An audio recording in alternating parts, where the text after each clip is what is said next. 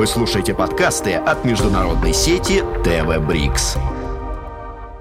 Карим Айнус, бразильский кинорежиссер и сценарист – автор художественных и документальных фильмов, лауреатов международных кинопремий и конкурсов. Среди них «Любовь на продажу», «Серебряная скала» и «Невидимая жизнь Эвредики». Айнус – член Академии кинематографических искусств и наук, творческий советник лаборатории сценаристов и лектор Центра искусств Векснера. В 2021 году Карим Айнус принял участие в 43-м Московском международном кинофестивале в качестве члена жюри.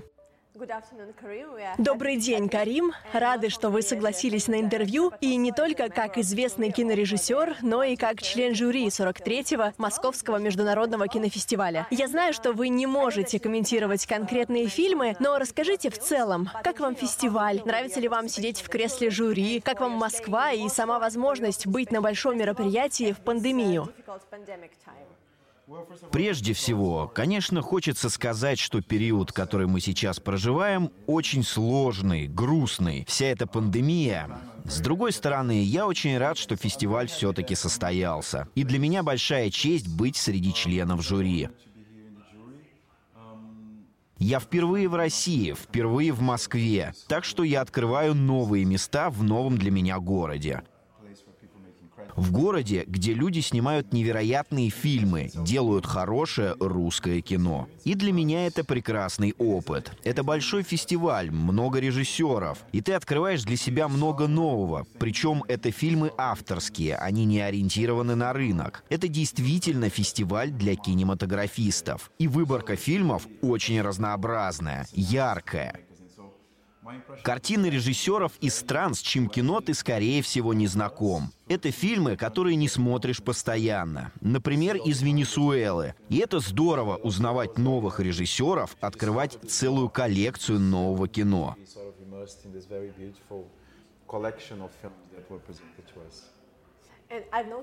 Я заметила одно совпадение. В прошлом году ваш фильм «Невидимая жизнь Эвредики» и драма Нигина Сайфулаевой «Верность» были в одном списке в программе второго международного зрительского фестиваля авторского кино. А уже в этом году вы и Нигина в соседних креслах членов жюри Московского кинофестиваля. Нигина – одна из самых ярких представителей современного российского кино. Вот на примере Нигины и других режиссеров, как бы вы описали современный российский кинематограф и ваше отношение к нему? И творчество каких авторов вам ближе всего? Да, это очень приятно быть с Нигиной в жюри. Она такая яркая, такая живая, так что это правда было здорово. По вечерам мы обсуждали кино, делились опытом и творческими идеями, говорили о текущих проектах. Если какие-то фильмы друг друга не смотрели, то обменивались ссылками на них, чтобы посмотреть уже после фестиваля. На самом деле, я большой поклонник творчества российских режиссеров. Даже сложно выделить кого-то. Выделить фильм, который откликался бы мне больше других. Их много, много из старого кинематографа. А что касается современного российского кино, то мне очень-очень нравится режиссер Дылды. Это другое кино, не только потому, что оно современное, но и в принципе. Оно отличается от того, что мы привыкли смотреть в Европе и Соединенных Штатах. Это что-то свежее, российское. Ты можешь чему-то поучиться. И мне, кстати, повезло. В прошлом году я был в жюри фестиваля в Каире, а председателем был Александр Сакуров. Так что я был очень близок к России в те месяцы. В одном из интервью вы говорили, что самая важная часть сценария — это характеры героев, а на создание образа у вас уходит 90% времени. Почему так? Я думаю, это очень субъективно. У меня это работает так. Это то, что мне больше всего нравится в создании кино. Да, история, сюжет — это очень важно, но когда я думаю о каком-то просмотренном фильме, я не очень хорошо помню ход событий, но прекрасно помню впечатления от самих персонажей. Они вдохновляли меня или вызывали сочувствие. Разные ощущения. И часто ты даже не можешь объяснить. Это как с музыкой. Ты слышишь ее, и она переносит тебя куда-то, заставляет о чем-то подумать, испытать определенные чувства. И для меня это и есть то, для чего делается кино. И этот эффект переноса зрителя в другую реальность достигается как раз за счет персонажей. В моем понимании существуют две вещи. Одна — это персонаж на бумаге. Когда ты пишешь, представляешь его. Многие из моих героев написаны с реальных людей. Иногда это собирательные образы. Для их создания я провожу много интервью, нахожусь в постоянном поиске. И вторая важная вещь. Для меня, как для режиссера, это основная задача задача выбрать правильного актера, который сыграет конкретную роль. И мне кажется, это 90% фильма. Это его душа. И для меня, как для режиссера, который увлекается портретами больше, чем историями, это еще более важно. Я все же автор портретного жанра, и для меня персонажи самое главное.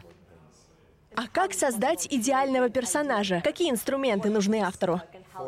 Не нужно, чтобы герой был идеальным. Наоборот, в нем должны быть противоречия, недостатки. Он должен удивлять. Думаю, идеальный герой — это тот, кто постоянно удивляет. Это так же, как с идеальным человеком. Какой он? Тот, кто всегда удивляет, кто ведет вас туда, где вы никогда не были и куда не ожидали попасть. Наверное, да, такой для меня идеальный персонаж в кино. А ваш герой, какой он? Не вы сами, а ваш киногерой. Мне всегда любопытны все персонажи. И для меня само создание фильма — это возможность показать разные сообщества, разных людей, которые обычно находятся где-то в тени, кого не видно. А я всегда о них думаю. Они интересны. И мне кажется, что как раз такие люди заслуживают того, чтобы главный герой олицетворял их. И тут мне самому важно подумать, а кто будет интересен мне и зрителю? За кем в последнее время я наблюдал? На кого направить фокус камеры в этот раз. И каждый раз, когда я готовлю новый фильм, новую историю, когда выбираю героев, это всегда своего рода раскрытие персонажа, проливание света на какие-то общества, их проблемы и заботы. Это как раз те люди, о которых никто, может быть, не знает, но я покажу их, представлю их, открою их миру.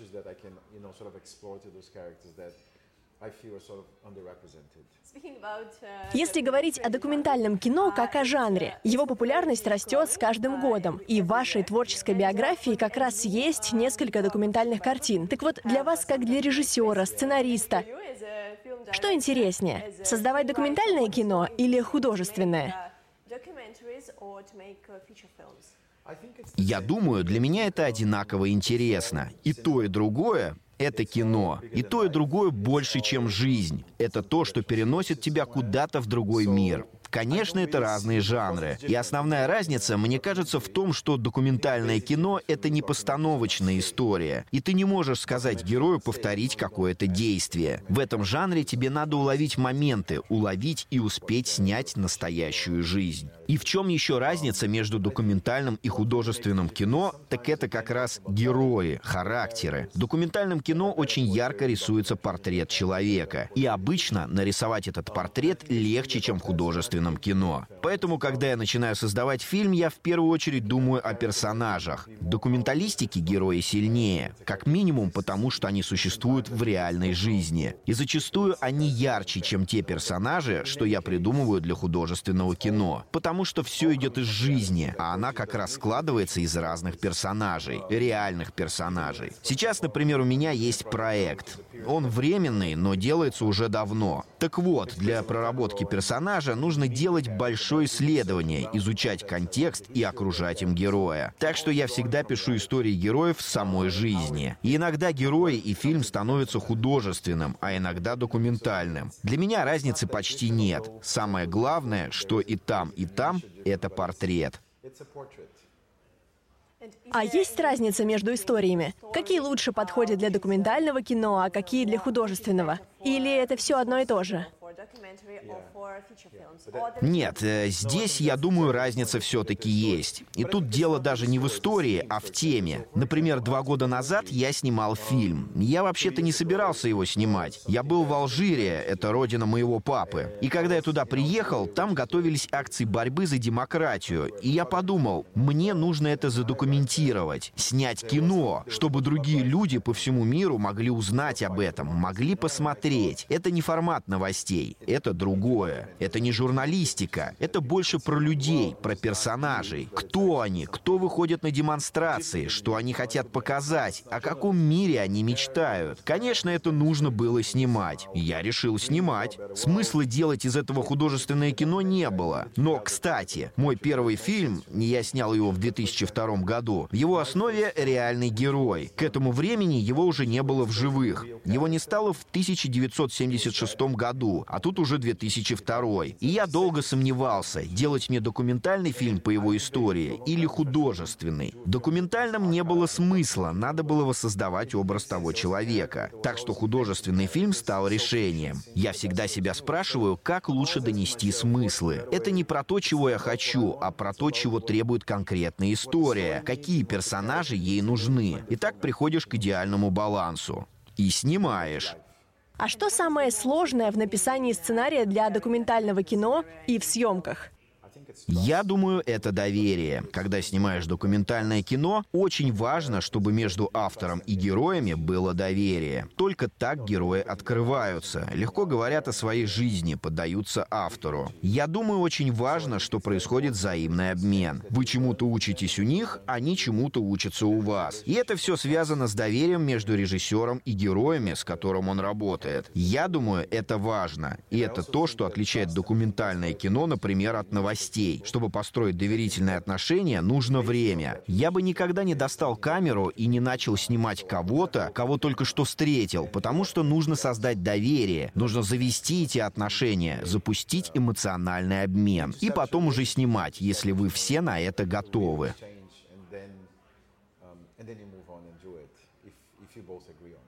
Можно ли говорить о том, что время — это единственный инструмент для того, чтобы достичь необходимого уровня доверия? Я думаю, время очень важно. Кстати, забавная штука. Я все время сам себе противоречу, потому что как раз мой последний документальный фильм я снял спустя всего неделю после знакомства с героем. Но некоторые сцены мы снимали уже на второй день после знакомства. Он снимал 24 часа в сутки на телефон, но до этого мы уже как-то встречались, так что нам удалось быстро построить строить доверительные отношения. Но для меня такой опыт скорее исключение, потому что привыкнуть друг к другу и вырастить это доверие, открыть сердце нужно прежде, чем снимать крышку с объектива. Кстати, в одной из ваших работ вы выступали и как режиссер, и как сценарист, и даже как оператор. Как создавалась короткометражка «Санни Лейн»? «Санни Лейн» — это был заказной фильм культурного фонда «Шарджи». Мы снимали его, кажется, в 2011 году. Это было просто фантастически. Обычно я работаю с командой, там много людей. Это как большая машина, целый механизм. Снимать Санни Лейн было невероятно приятно, интересно. Раньше я редактировал сценарии, но тут я делал все.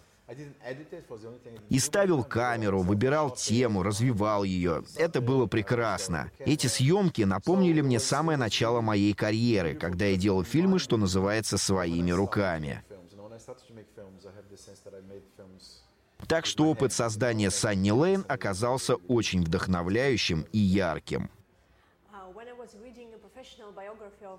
Когда я читала творческую биографию Стэнли Кубрика, меня больше всего впечатлило то, что у него было очень много нереализованных проектов.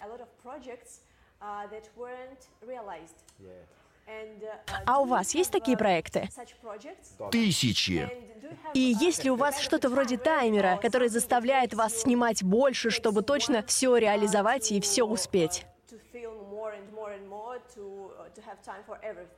Я думаю, что это не только у меня так. Из десяти идей реализуется только одна. Это природа киноиндустрии. У меня всегда куча идей. Я просыпаюсь в 6 утра, и в голове уже начинается генерация идей. И мне все время надо работать. Все люди разные, но мне вот постоянно надо работать. Причем над несколькими историями одновременно. Потому что они подпитывают друг друга, подпитывают и наполняют меня самого. Так что у меня постоянно несколько проектов идут в одно время. А из-за ковида я же не снимал целый год, так что теперь этот поток идей просто не остановить. Иногда мне кажется, что я уже схожу с ума, потому что слишком много историй, которые хочется рассказать, много фильмов, которые хочется снять, и героев, которых хочется показать. Да, я люблю работать над разными вещами одновременно. И так наступает время фильма. Но есть вещи, которые не зависят от меня. Иногда сложно найти деньги на финансирование фильма. Иногда есть деньги, но нет подходящего актерского состава. И даже когда деньги и актеры нашлись, что-то еще может пойти не так. Так что да, я думаю, это здорово делать несколько дел одновременно, но ровно до того момента, когда начинается съемочный процесс, когда вы отбираете актеров, когда стартует предпродакшн. То есть отсюда вы уже не можете выйти и отвлечься на другие проекты. И надо сконцентрироваться на одном.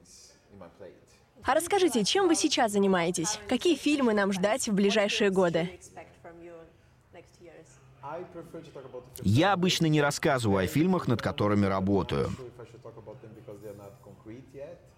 У меня сейчас есть несколько фильмов, но это пока все размыто и не точно. Скажу только, что я работаю над документальным фильмом. Это автобиография, что-то вроде мемуаров об истории моих родителей. Моя мама родилась в Бразилии, мой отец из Алжира. Они встретились в очень интересную эпоху, в 60-е, и это было в любопытном месте. Бразильянка вряд ли могла бы встретить алжирца. Этот фильм не только об их встрече, но и о моем развитии, о том, как этот союз состоялся в контексте борьбы за независимость независимость в Алжире в 1962 году. В этом фильме много истории, архивных материалов. Что-то было снято в Алжире, что-то я нашел в разных источниках. Вот это то, что сейчас меня заботит, чем я занимаюсь. Я бы хотела процитировать популярного в России кинокритика Антона Долина. Про невидимую жизнь Эвредики он сказал, это потрясающая картина, по сюжету напоминающая какой-то бразильский сериал, но потому, как она сделана, тончайшее авторское кино. Вы согласны с Долином? Мне нравится это.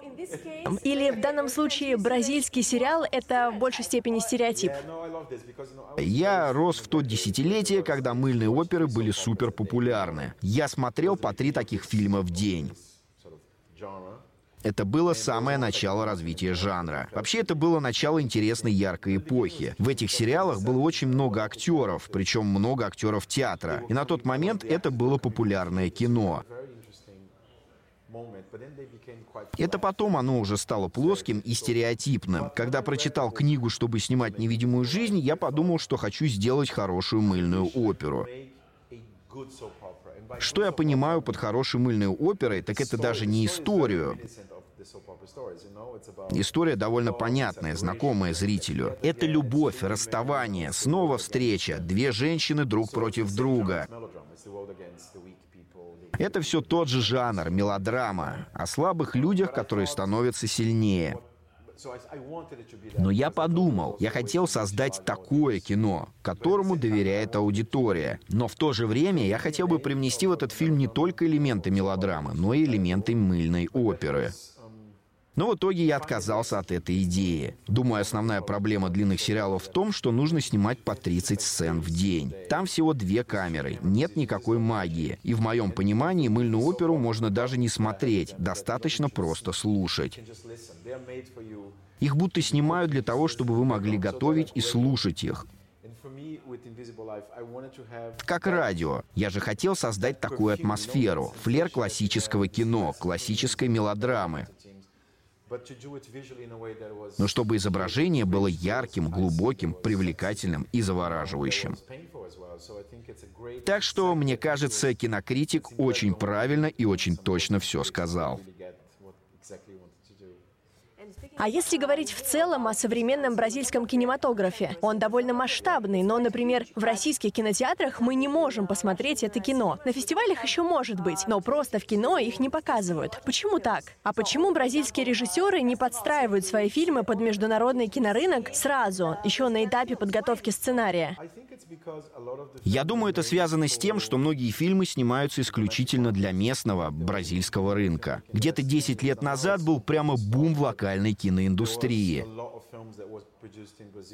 Сейчас это уже не так. А тогда государство выделяло много денег на кино. Иногда сложно. Например, я снял фильм и показываю его вам. Вы русская. А в моем сценарии могут быть вещи, которые вам непонятны. Чтобы фильм был понятен всему миру, все смыслы нужно закладывать уже на этапе сценария. Если удается сделать микс из национального и мирового уже на уровне сценария, то такая картина будет доступна и понятна миру, потому что в таком фильме будут подниматься общие для всех проблемы. И такое кино реальнее выводить на мировой рынок. На самом деле, думаю, таких фильмов довольно много, но среди них очень маленькая доля тех, которые показывают где-то в мире помимо Бразилии. И мало тех фильмов, которые будут понятны вне контекста. Думаю, это одна из основных причин. Еще я думаю, что фильмы на иностранных языках все реже и реже представлены в мире. И это касается не только бразильского кино. Еще, например, азиатского и других. Это на самом деле хороший вопрос. Да, у нас много снимают, но почти никто не представлен на мировом рынке кино.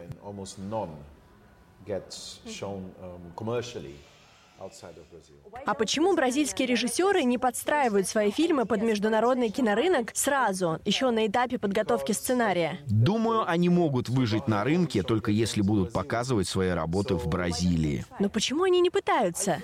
Думаю, некоторые из них пытаются, но я думаю, давайте я вам расскажу. Это забавно. Я показывал «Невидимую жизнь Эвридики» в Германии. В прошлом году там был релиз. И я делал тур. Когда я могу поехать представить свой фильм, когда у меня есть время, я это делаю. Мне очень нравится. Мы показали фильм, потом был ужин. И что интересно, наш фильм — первый бразильский фильм после «Центрального вокзала». Надо понимать, что «Центральный вокзал» — это фильм 1997 года. То есть прошло почти 25 лет. Я был в шоке, потому что у нас много фильмов, которые презентуют по миру, но в то же время это как заколдованный круг. Чем меньше ты показываешь, тем меньше твоя аудитория в этой стране, тем меньше денег ты получаешь, когда продаешь фильм. Я думаю, это сложная ситуация, но она осложняется еще и тем, что бразильские режиссеры не хотят показывать свои фильмы за рубежом. Они довольны тем эффектом, который их кино производит на бразильскую аудиторию и теми деньгами, которые они получают на локальном рынке рынке. Поэтому я думаю, что здесь сразу много факторов. И это печально, что фильмы не знают в мире. Это как с едой. Вы знаете итальянскую еду, потому что у вас есть много разных мест, где можно ее попробовать. Это как строительство. Выстраивается интерес к продукту. Еще одна вещь, которую нужно иметь в виду. В 2002 году бразильское кино было просто мертвым. В стране не было денег, чтобы его финансировать. И сейчас, я думаю, между 2002 и 2022 многое поменялось.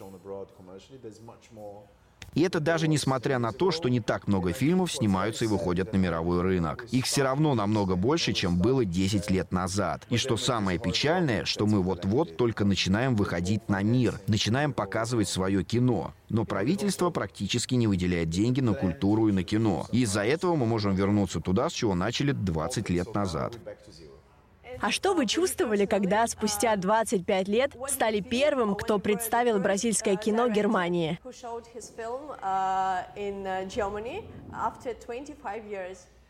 Я понимал, что я счастливчик, но в то же время было грустно. Грустно от того, что если бы все это время стране показывали бразильское кино, то на свой фильм пришло бы больше людей. Это как пицца. Вы знаете, что такое пицца. Можете попробовать одну, другую пиццу здесь, там. А, например, монгольская еда. Что это? Какая она? Почему никто о ней ничего не знает? И это довольно сложно, пойти в монгольский ресторан. Конечно, я испытывал гордость и радость, я был счастлив, но в то же время это печально. Я как будто с нуля знакомил их с бразильским кино. Вопрос на самом деле интересный. Когда я показывал фильм, зрители забывали вопросы о Бразилии. И я понял, что они вообще ничего не знают о стране. И это можно понять, потому что они не видели ни документальных фильмов, ни художественных о. Бразилии. Но я думаю, что тоже важно понимать, что какое-то время назад Бразилия, скажем, экспортировала очень много мыльных опер. И думаю, в России их тоже показывают показывали. Они вышли, их смотрели, и со временем интерес к ним пропал. Да и качество этого кино не очень высокое. Думаю, в 90-е и 2000-е годы интерес был выше, и это считалось кино.